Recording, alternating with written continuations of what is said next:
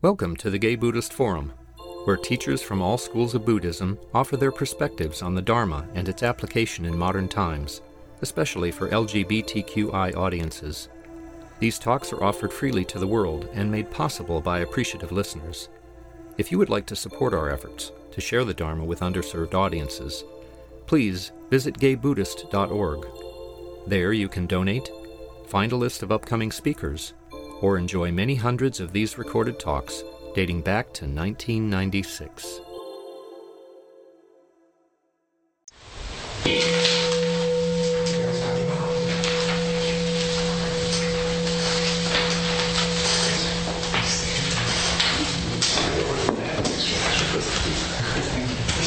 It's our custom to introduce ourselves at this point, and so first I'd like to ask if there's anybody in the room who is new to uh, the Gay Buddhist Fellowship. Uh, could you just uh, uh, tell us your name? I'm Jose. Welcome, Jose. Thank you. Anybody else? Yeah, I'm Noam. No, welcome, welcome, Noah. And uh, anybody online here for the first time or returning after the absence? Uh, uh, Shane, could you uh, unmute and just say hello? Hello, my name is Shane. I'm from Santa Cruz, California. I'm really happy to be here today. Thank you. Welcome. Uh, so at this point, uh, you know, let's. Uh, my name is Henry, and uh, why don't we introduce ourselves? My name is Alex. Luis. Still Noam. Uh, Clark. Lee. Jeff, My name is Jerry. Stephen, Matthew, uh, Bill, John, and Joe. George, Mikael. My name is Cass.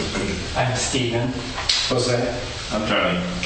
Jim, Ortiz. Donald. Yes, and speaking of Donald, uh, it's my privilege to introduce uh, Donald Rothberg. Um, uh, Donald is a PhD and a member of the Teachers Council at Spirit Rock Center and a teacher at the East Bay Meditation Center. Donald teaches retreats and groups on concentration and insight meditation practice, loving kindness practice, transforming the judgmental mind, mindful communication, working skillfully with, con- with conflict, and socially engaged Buddhism. He has practiced insight meditation since 1976 and has also received training in Tibetan Dzogchen, body-based psychotherapy, and trauma work. He has helped to guide many six-month to two-year training programs in socially engaged spirituality, both Buddhist-based and interfaith, and is the author of The Engaged Spiritual Life, a Buddhist approach to transforming ourselves and the world. By the way, you can obtain a copy uh, out there. If you, if you get one, I'll sign it. and uh, is also the co-editor of Ken Wilber in Dialogue. And uh, he has a website, donaldrothberg.com. Take it away, Donald. Yeah, thank you, thank you, Henry, and uh, great to be back here. I think I have not been here in person since before the pandemic. I've been online, and um, you know I value my own longtime connection with uh, Gay Buddhist Fellowship. Really, there's been an association pretty much since the beginning. Yeah, that. Uh, you know, I think, the, I think, as many of you know, GBF came out of a summer program that I co-organized for the Buddhist Peace Fellowship, and we had anyway. I won't go into that so much, but it's a long-time connection that's uh, you know, important for me.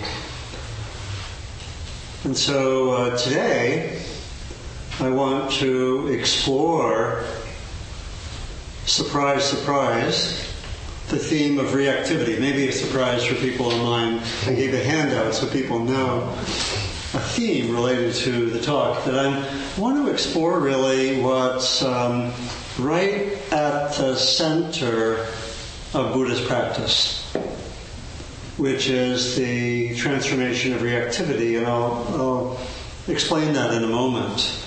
And I want to briefly talk about how that is at the center, and then be very practical and talk about 10 ways of transforming reactivity.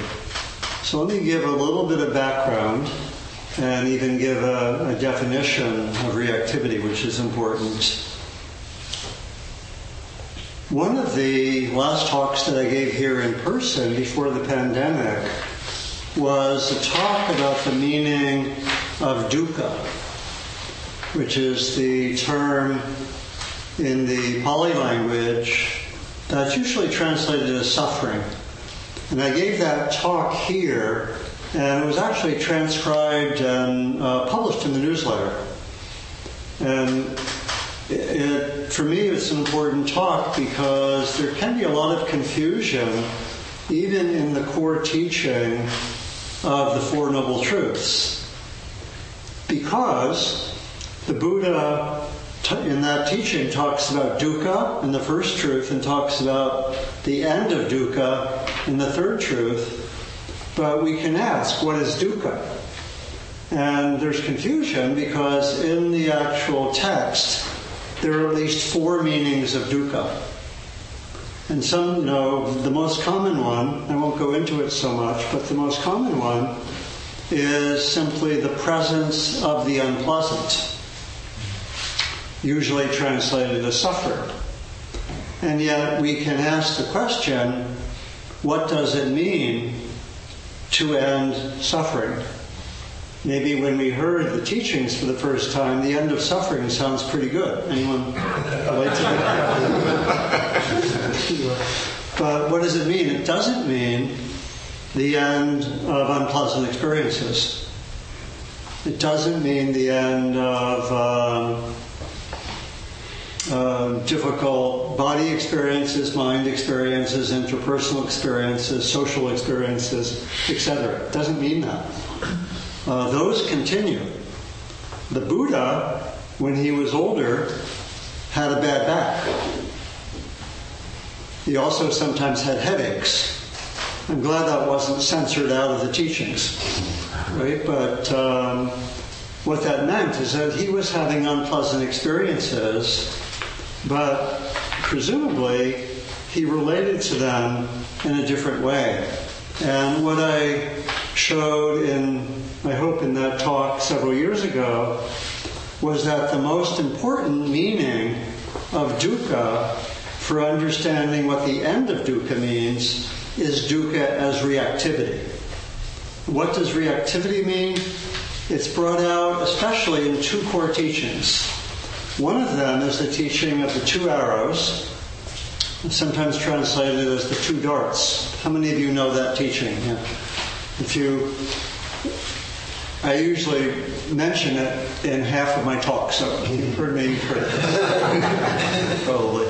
And so the uh, teaching of the two arrows goes like this The Buddha asked Everyone at times experiences unpleasant experiences. What differentiates a mature practitioner from a non practitioner? They didn't answer his question, so as was commonly the uh, occurrence, he answered his own question and he said, Yes, everyone actually at times has unpleasant experiences. In that, no difference from between a mature practitioner and a non-practitioner. Could relate to the Buddha's headaches, right?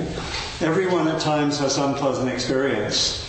And he says that having an unpleasant experience is like being shot by an arrow.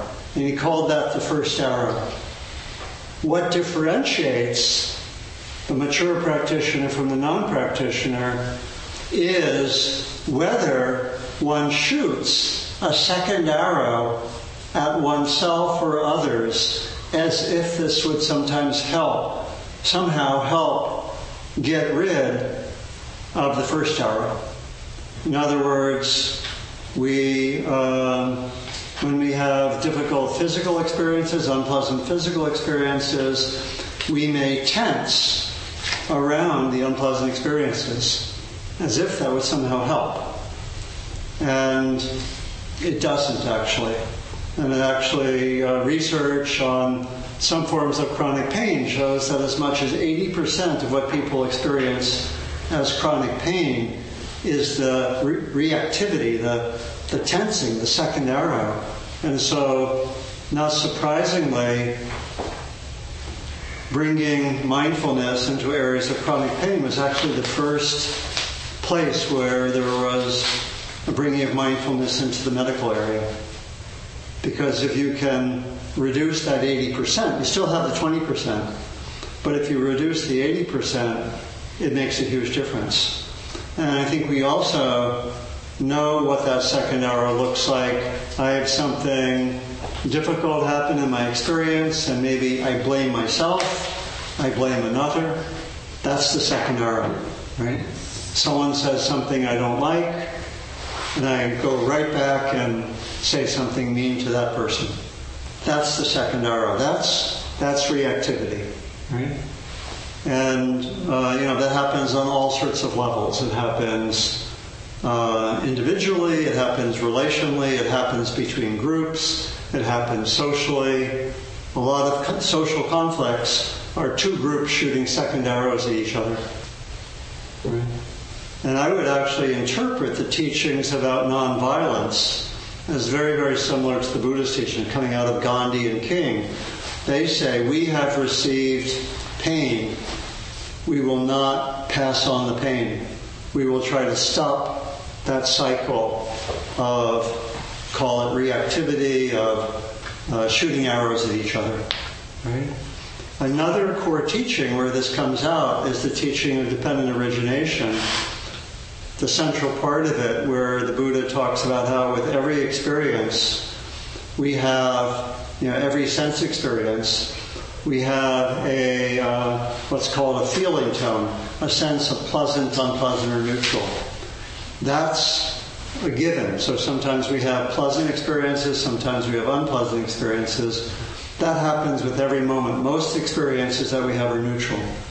And then he said, when we're not aware, when we're not mindful, and we have our habitual conditioning in a certain area of our lives, we will tend, because of the pleasant experience, to want it to be there more and to grab hold of it. I have a pleasant taste when I'm eating. My mind might naturally just say, you know, reach without thinking for the second piece of cake. Probably a few of us have done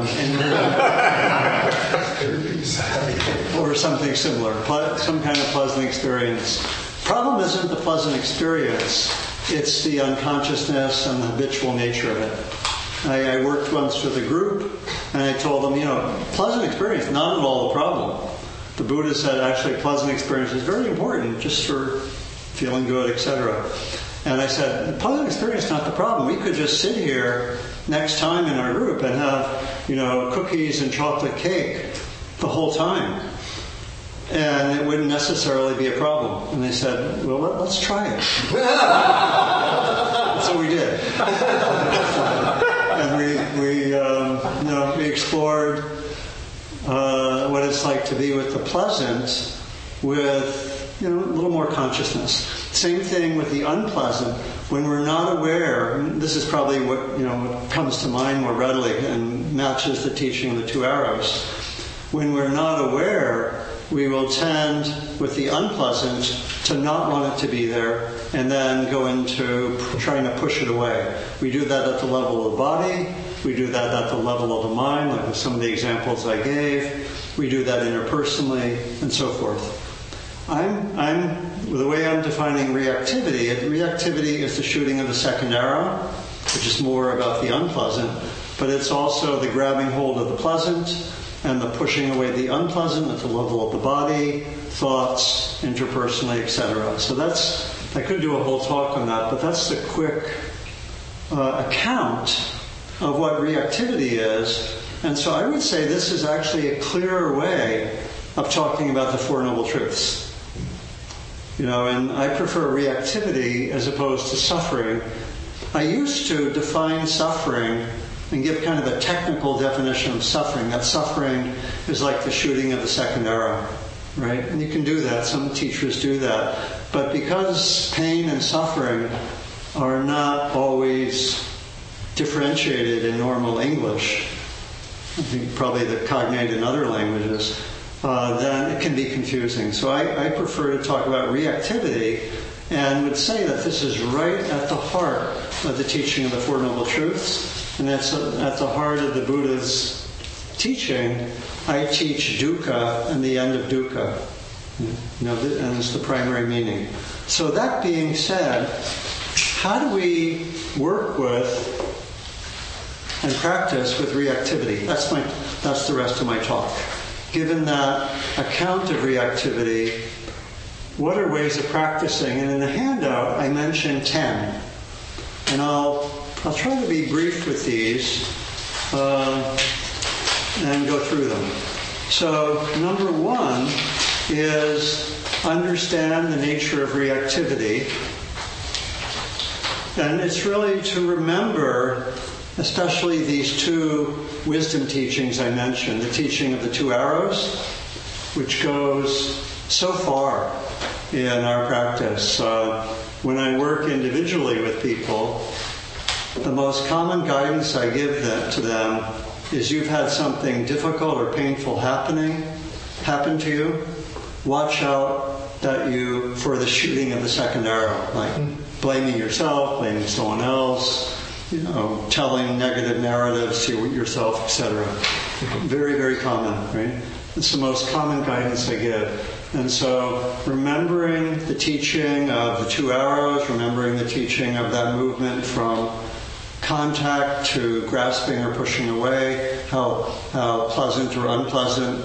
That's a very simple expression of the teachings. Remember, remembering those teachings, and also know that the reactivity can occur um, individually uh, as well as relationally and collectively. Right? That, uh, you know, one of my colleagues, David Loy, has very helpfully pointed out that the, the, he doesn't use language of reactivity, but the grabbing hold, you know, which we sometimes call greed, and the pushing away uh, can get institutionalized. Right? That's part of reactivity. It's not just individual. Reactivity gets in, in, uh, institutionalized. You know, as we know very much, you know, it's happening right now, right, with the institutionalization of all the legislation in a lot of states, anti-LGBTQI, uh, anti-trans, all that stuff. That's institutionalizing uh, ill will in a way and of course it occurs in racism, and we can we can also, in a way, we could say that in many ways the economic system institutionalizes greed. Right?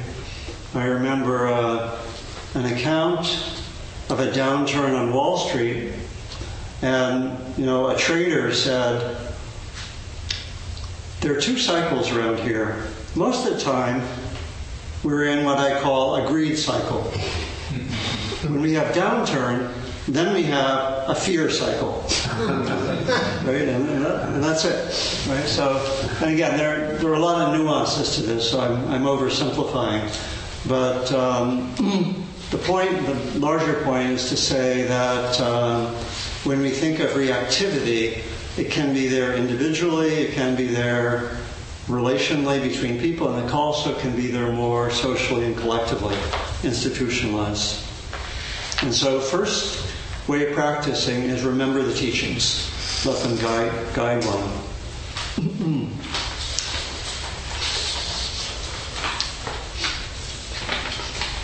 A second um, important guideline when reactivity comes up in the moment is to assess the level of reactivity that's occurring. I like to use a 1 to 10 scale. And if it is in the workable range, maybe not a 9 or a 10, then we can actually, this goes to the third guideline, we can actually bring mindfulness to it, study it, look at it. But if it's a 9 or a 10, or maybe related to trauma or something like that, it's really important to know that because if it's a really high level reactivity, we need another response. Mindfulness won't be a skillful response necessarily. It would be what helps get me deactivated or what helps me to come back to balance would be the question. Really important caveat, not always given historically in mindfulness training. You know, I, I went through a, a trauma training, and we, you know, a lot of people who had backgrounds of trauma mentioned how even in retreats or in training, they were told, just stay with it. That's not wise when it's a nine or a ten or where there's activation. We know that better now. You know, but it's uh, that's an important um, dimension of practice. Third guideline, uh, you know, when it's in the workable range, be mindful of reactivity. Study one's own patterns. Know what your top five are. If we were doing this in multiple weeks, that would be the homework for next week. Study your top five, you know, or, or maybe I should back up. Get a list of what are your top five, name them, look out for them. You know, and then when, when reactivity comes in the moment and it's in the workable range, explore it. Do what we call in our practice inquiry or investigation. What's it like in the body? What's it like in the mind? What triggers it? You know, really to get to know it well. When we get to know it well, then we, maybe we're going to, a, I don't know, a family situation, and we say, I might be triggered because I know that I've studied. You know, like for me, one of my triggers is I don't think someone is listening to me. Very common, right? How many can relate to that? and, you know, and I can know I'm going to a situation where that might be likely right? And I can actually prepare and have some sense. Okay, when that happens, I may go here or be mindful or you know have a bathroom break and come back to center or whatever. Okay, so that's the third guideline is really noticing we don't so much get rid of reactivity is that we notice it sooner and it has less you know less uh, really don't know impact or less uh, does less damage so to speak. You know the the patterns of reactivity are in the are in the brain. And they can still when we're stressful get activated. But the key the way that mindfulness especially helps we notice them sooner hopefully closer to the beginning. That's how the practice works.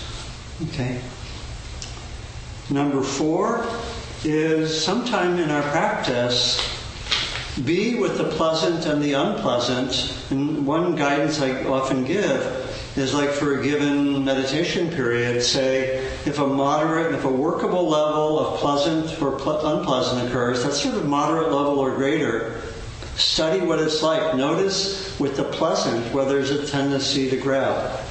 Notice with the unpleasant, which is typically a little easier, whether there's a tendency for the mind to go to reactivity in some way. Right? Just to, to notice that. And it's really to bring the exploration of the pleasant or unpleasant into our practice. Number five,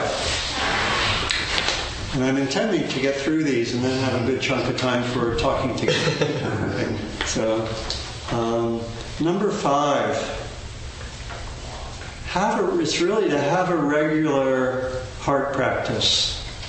You know, the heart practices are loving kindness, compassion, joy, equanimity. Those are the traditional ones, and I also would bring in forgiveness and gratitude and also empathy. I, I, I like to teach empathy as a kind of an interpersonal practice.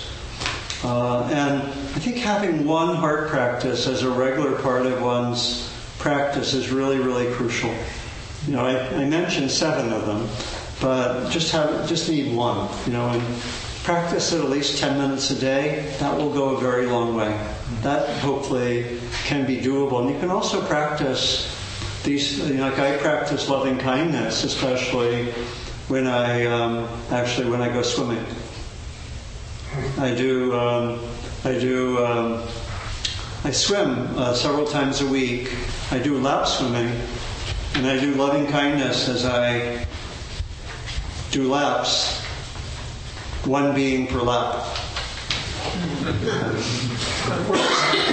and I, I, have my rotation. Anyway, uh, but but you can do loving kindness works very easily when you take a walk. Some people do it when they're driving, you know, and so forth. Or just do it anyway. These um, the heart practices are really important because, in part, as we you know, a lot of our looking into reactivity is actually going into something that's a little painful. And if we're doing that a fair amount, we need to have some balance to go into what's painful and having compassion or loving kindness in the territory helps give us balance. So it's not, oh, I'm going into pain again in my meditation. Okay, right? So it's more like we have some time for just holding ourselves and maybe others with, with the warmth. So again, I assume how many people have a regular heart practice? Yeah, I think it's, it's, it's common. If you don't, 10 minutes will go a long, a long way because it also, sometimes when the level of intensity is like more than 9 or a 10, actually bringing up the loving kindness can be a way to move out of it. You know, like middle of the night, you wake up, something didn't go well yesterday, you're blaming or judging yourself. Anyone ever had that experience? and um, going to a heart practice can really be beautiful. Just notice that happen and go right there, not to let it repeat for you know half an hour in the middle of the night. It can be really, really helpful. and so that can really be crucial. And then sometimes we can, uh, you know, when we're caught in reactivity, we can say, okay, I'm caught. Let me deliberately go into one of the heart practices now as an antidote. Okay, number six. This is a, um, this is a big one. And often our reactivity is linked with some insight or intelligence. And so the aim of reactivity is not going to be to suppress the reactivity, just get rid of it. That doesn't really work. Although in the moment, sometimes that's helpful, just in the moment, short term, just to come back to center. But because a lot of our reactivity is connected with insight, and I'll give some examples, the aim is to transform the reactivity, not just to get rid of it and suppress it. What does that mean? Some examples. Let's suppose I have a lot of reactivity because a friend didn't keep an agreement. Right?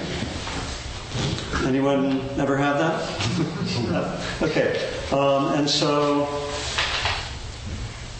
what I noticed is important person didn't keep uh, an agreement, ideally, what I want, it depends on the nature of the relationship, but in a lot of relationships, I could, what I want to do is actually work through internally my own reactivity and then go talk to the person about what happened as much as possible without reactivity, right? Or, you know, with a social issue, I can be, have a lot of reactivity about something that's uh, unjust or not right socially, right? I can have a lot of reactivity.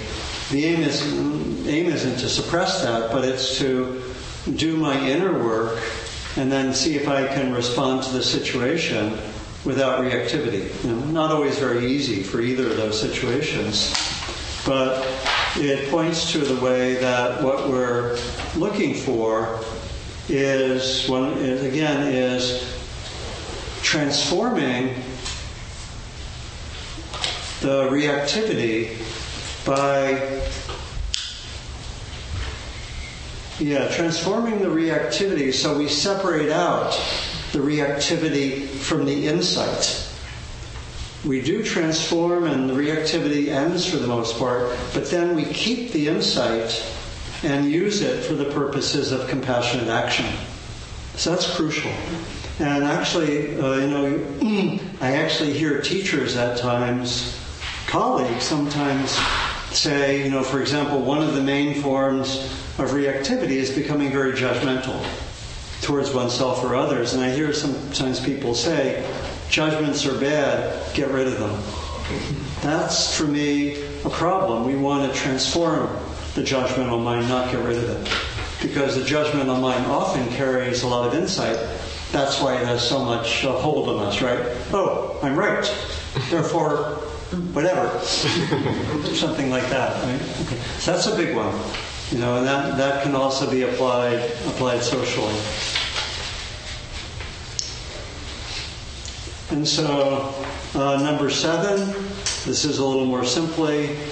In reactivity, we shoot the second arrow. We learn not to do it.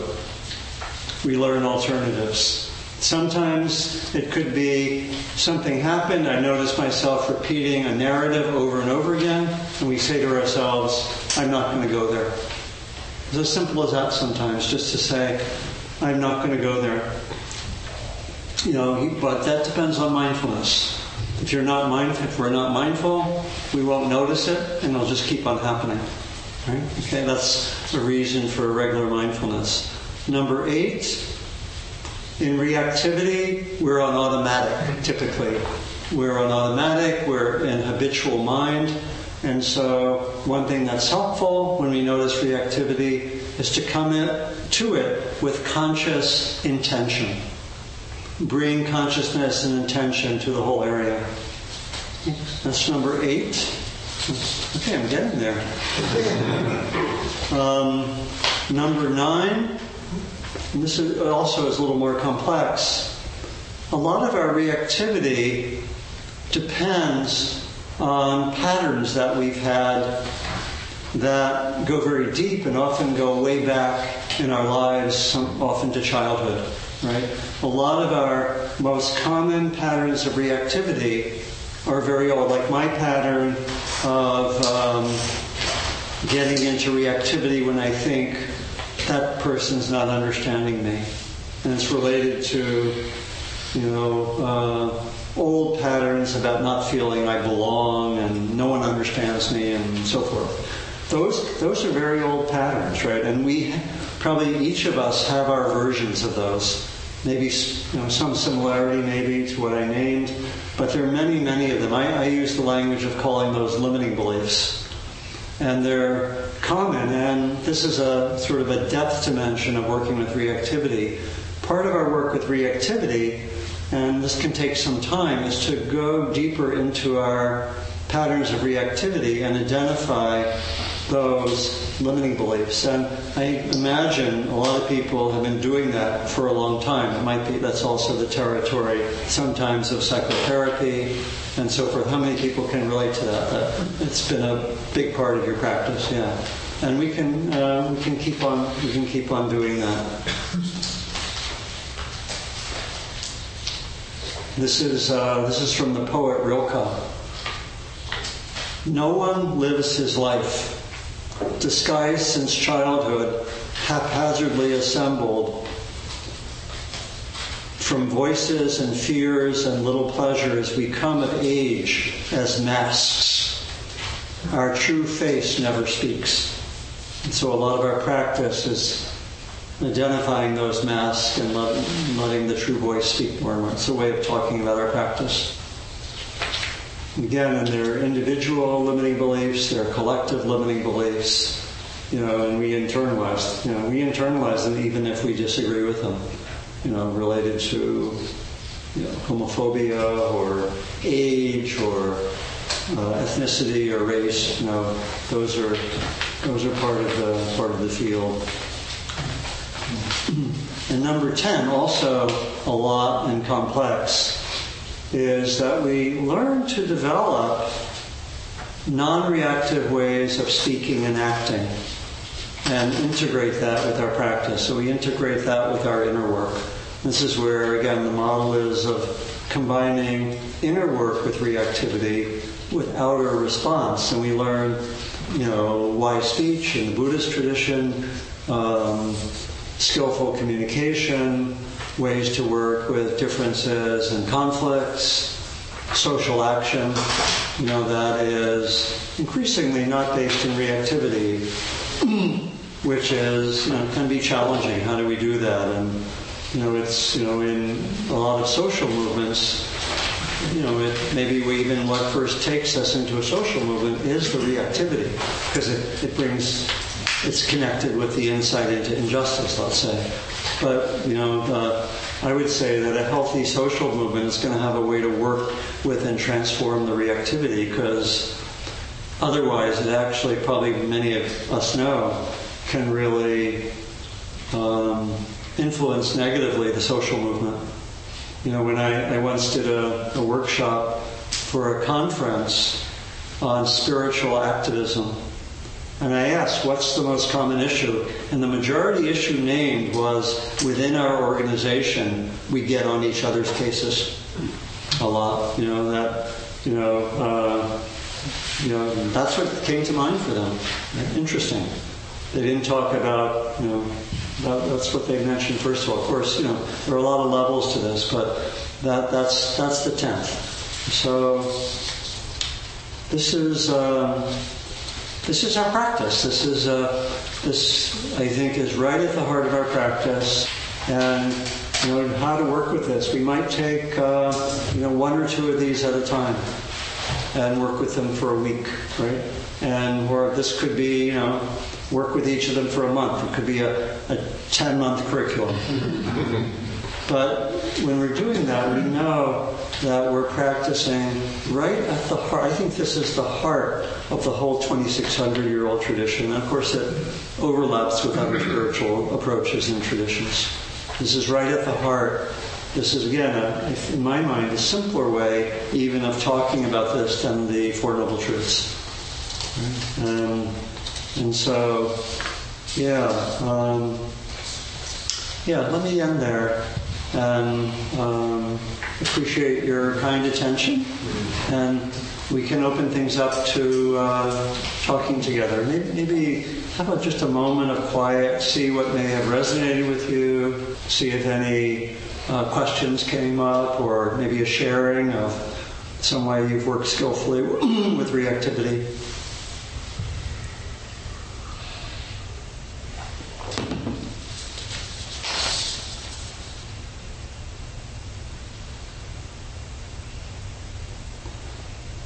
So thanks. Any any sharing question? we have a, have a little bit over ten minutes by my clock. yeah, and when we say your name? Oh, um, my name's Clark, and uh, I think it was 2004 that you led a loving kindness retreat with Sylvia. Oh yeah, yeah. Um, January maybe. Yeah, yeah. That was the first time I um, heard you teach, and uh, and I, I went to one of your um, days working with judgments. Yeah. sometime in that two-year period, and get a little follow-up at your house and stuff. And Oh wow, yeah. I was so happy that you talked about the swimming part, which is transformative for me. So I've uh, I teach uh, I actually teach negotiation, which involves kind of nonviolent communication, um, but a kind of violent place in law school. Uh, and so what I do is I um, having heard someone describe, I think it was in your Wednesday group, the swim practice. Yeah. So I have my list of my 16 students that I would see, and I swim. Your 16? 16 students. So before I swim, Oh yeah. I put the like list there. Oh wow. Uh, and then each lap, uh, I use a different student. Oh, wow. And so as my arm goes in, I'll go, may you be peaceful, may you be kind to yourself, may you Yeah. appreciate yourself. Uh, it's just like breathe in like threes typically, those, those are the Yeah, three wow. And it's kind of interesting that, um, you know, most of the time it's fine, but what's interesting is for me at least, um, uh, I think the way of describing it as well. So sometimes something negative will come up that's kind of surprising to me. So I'm wishing the student well, and then I realize, oh, I'm kind of annoyed Yeah. about this, and it comes up. Uh, and uh, you know, sometimes I can predict it, like the student's kind of annoying. I'm aware of that. Yeah. My experience is annoying.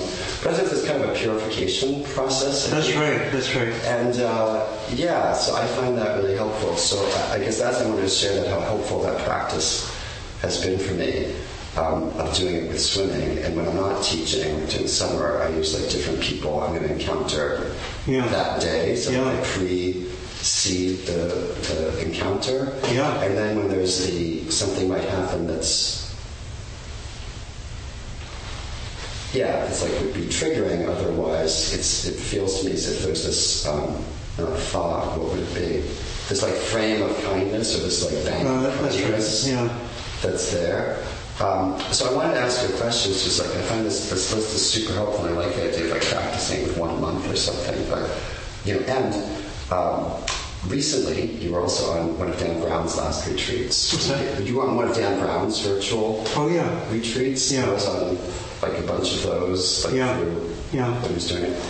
And so I noticed that um, as I, I'm looking at this list, I noticed there are two things that mean a lot to me that I think overlap with you in part that aren't here, and might be. So I'm just curious why they're not here. and Maybe they're less central. So one of them is like a um, like a body practice. So like whether it's yoga, it's mindful, or just just swimming without that. And the other one is um, something of the um, which you talked about in the Wednesday group sometimes, the awakened awareness tradition, either from dance, you know, the Bon and Tibetan traditions, or um, from the Thai um, Forest Monastery tradition. And so I'm just like curious Yeah. why those things aren't here. I sort of suspect I know, but I'm curious. Yeah, yeah, yeah. So there's a lot there. Um, first of all, great to you know um, have a, a swimming compatriot. we have uh, definitely now a swimming team, and you know sharing the experiences of bringing loving kindness or metta to. Uh, to to swimming, and then also noticing that things come up, you know, and we often frame the heart practices as having aspects of purification. They're not designed to just say, okay, I will right now be incredibly loving. It's not like that, right? It's more we go in that direction with our practice, but then well, it's almost like at different moments, things come up that are really, in a way, blocking the heart or, or that come with the same territory. You know, um, may you really, may you be, may you be happy. But here are some ways that you could get it together. Something like that, right? And so we call that purification. Like we named it. Yeah, and then um, in terms of things not on my list of 10, um, by having 10 ways, even though in many traditions when you have 10, it's meant to be complete. Like, you know, I haven't heard a lot of critique of the Ten Commandments. hey, you left out. What's going on? And so, um, but very, I'm very aware that I could have a list of 50 ways of working with reactivity and that uh, all of what I might have. So I was selective here, and they tend to be more ones that we could start with. Right, and so that's why some things like talking about awakened or non dual awareness is not on the list. It's not a beginning practice, right? That you, you one works up to it. And, uh, but I think, you know, it could be. Um, I think having a body practice could be something that might deserve inclusion on the list. I think that, that that's really crucial because uh, you know I, I like to encourage. I mean, I think I mentioned you know like when we are mindfully studying a pattern of reactivity, study it at the level of the body. And so, for a lot of us, having a body practice is crucial because it helps us to just be more aware of the bodies. You know, like when I, you know, when I grew up, even though I, I actually was a competitive swimmer, but I wasn't really aware of my body, even though I was, you know, very physically active. And you know, it took it took uh, later, you know, coming into my 20s and 30s to really start, you know, doing yoga and stuff. That, so I, I would I would take that as really actually helpful to for the next version of this.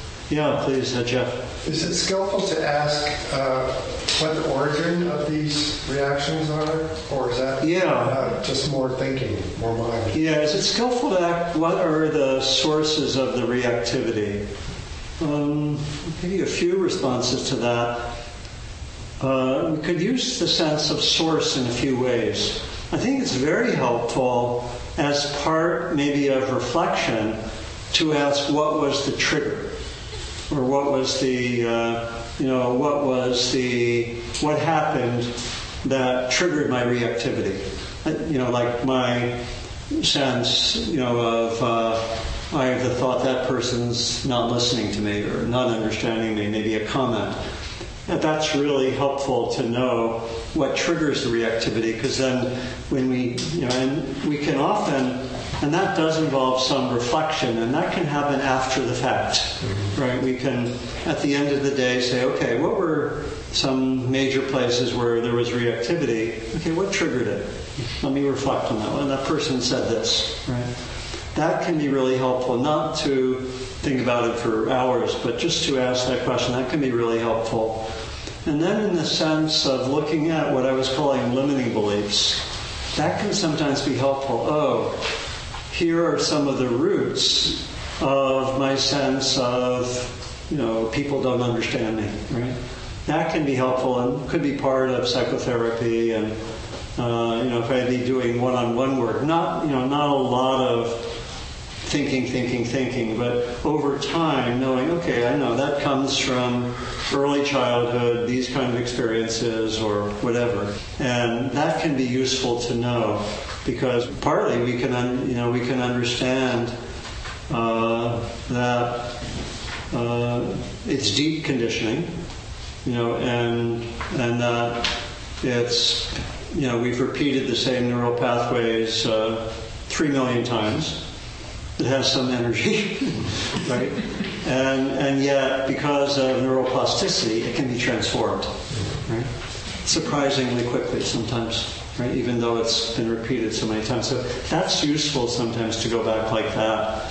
And, and but uh, and then I think also can be useful really to know, okay, here's what's here's the place where what I was calling insight or intelligence or validity is mixed up with my reactivity. To identify that, I think that's also very useful. It's not so much the cause, but that, that is useful to know because then we can say, okay, let me preserve, you know, oh, that person didn't keep the agreement. That's important. But let me preserve that, but then work with the reactivity. Yeah. And maybe time for one more, I think. Should we finish in two minutes? Two or three Yes. minutes? Okay, please. Hi, uh, thank you very much for this guidance, your guidance. You're welcome. And things, um, you know, I recently had experience, and one of the things that can get triggered in me is being an feeling like I'm an outsider, like I don't belong, Yeah. and like I'm not connected, like I'm excluded somehow. Yeah. And I think that goes down to a really deep, not just circumstantial and social political, because I'm a gay man, my Yeah. experiences around that, but to a deep fear of, that has to do with survival. Of survival. And, uh, so there's that kind of primal level to it. Yeah. And then in working with it, um, it was my relationship to a group and the power structure in the group, Yeah. which I felt, I found myself almost slipping into uh, um, a paranoid fantasy that there's a secret cabal organizing, and I realized, you know, that's kind of on the political level, that's what's happening. So there's kind of playing on that fear. That's, Yeah. um, anyway, but as I worked through it, I found like it's my experience, and, and as I recognized it and investigated it, my experience in the group shifted. Your experience. In the group shifted. Yeah. I realized that I, I, I saw it in a whole different way. Yeah. So in a way, there wasn't any need to speak about it or work it through with other people. Yeah. It's just it was so strong that it was affecting my perception of what was actually going on Yeah. in the moment. Yeah. So yeah, it kind of brought beautiful. me into the moment. Beautiful. So again, there's a lot in what you shared, uh, but knowing that you know some of our patterns of reactivity do go back to um, um, survival. It can be very, very deep, and some of that you know could be passed on even intergenerationally in different ways, and a lot of different um, dimensions to it. Um, and so seeing that can give some appreciation. And then, you know, what I didn't mention so much, but what I work with a lot when I teach on transforming the judgmental mind, is what that transformation looks like, which for you is happening experientially in the group, right?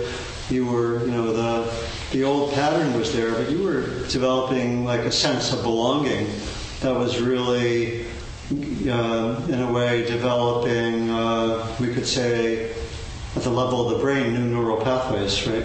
You know, oh, I belong here. You know, I'm I'm connected, right? And so, even though those patterns might come up, something with the big picture is changing, right? And so that's that's part of the transformation process and very beautiful. And sometimes it just happens, like in a, a new situation, a new relationship, whatever. And sometimes we want consciously to go in that direction. Sometimes both, right? You know, so it's uh, yeah. That's thank you for that. Okay. Thank you. Thank you. I, I could keep on for the next hour. Uh, I think uh, no, I love the I love this exploration. Like I say, it's, it gets right at the heart of so much. So thank you. Uh, thank you, Donald. And uh, I'd just like to uh, uh, put in a pitch. Uh, if anybody in this room or on Zoom would like to interact more with Donald, uh, one opportunity is our retreat, which is October 20th to 22nd in Soquel, California. In the beautiful Santa Cruz Mountains. beautiful Santa Cruz Mountains. so check out our website and uh, enroll. There's- I can add on to that. Uh, right now, we have no private rooms available. We have four spaces and two double rooms available. So if you're interested, come see me at the uh, reception hour. Any any camping sites available? They're all gone. They're all gone. Huh? Yeah, so it's pretty pretty well booked already. Any other announcements? Uh, yes, I'm the host today, and please stay and enjoy the company of the Sangha. There are refreshments and hot water for tea. Um, and if you use a cup, you can just uh, put it in the sink and I'll take care of it. Um, I'll be going around with the Dana Bowl to accept contributions to cover our expenses. Your generosity is appreciated. Uh, donations in the range of 10 to $20 help the Sangha meet its expenses. These include honorarium for our Dharma speakers, rent for this beautiful center. Uh, hopefully, in the future, we will start the monthly dinners at Larkin Street Youth Services. Uh, also, our quarterly newsletter mailed mostly to people in prison. There's a newcomer sign-up sheet on the credenza if you wish to be included and receive our Sangha membership directory. Please sign up and include contact information you wish to share with the group.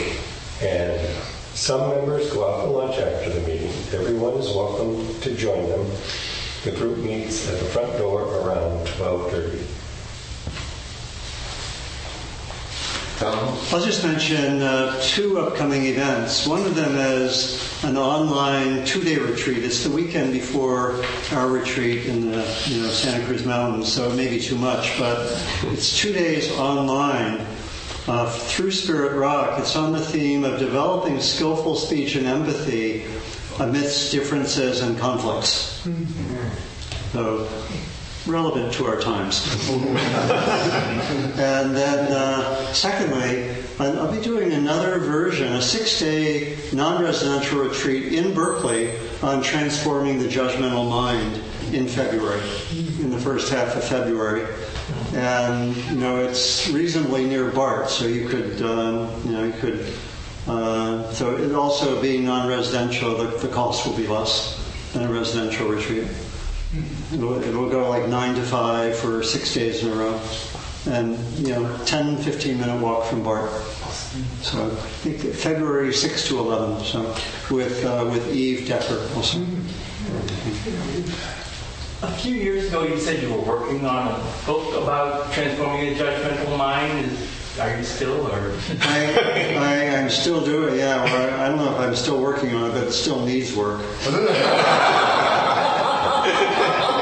I think in the, but I, I'm intending to finish it in the next nine months. And I'm going to put in the uh, preface or introduction. If I had done less internal work with my own judgmental mind, the book would have been finished much earlier. I'm looking forward to it. Yeah. Thank you. Thanks for the, um, the support. Any other announcements? Uh, Donald, do you want to, uh, will you lead us in the dedication of merit? Sure. Uh, thanks. Let, let's stand for the dedication of merit.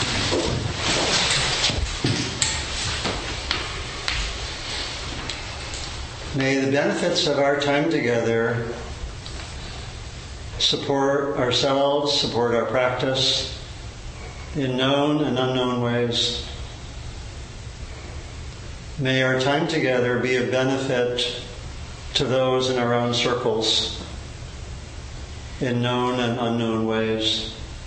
And then beyond our own circles, may we offer the benefits of our time together to all beings, the ultimate horizon of our practice. May we offer the benefits of our time together to all beings in known and unknown ways, knowing that we are part of all beings. Yay.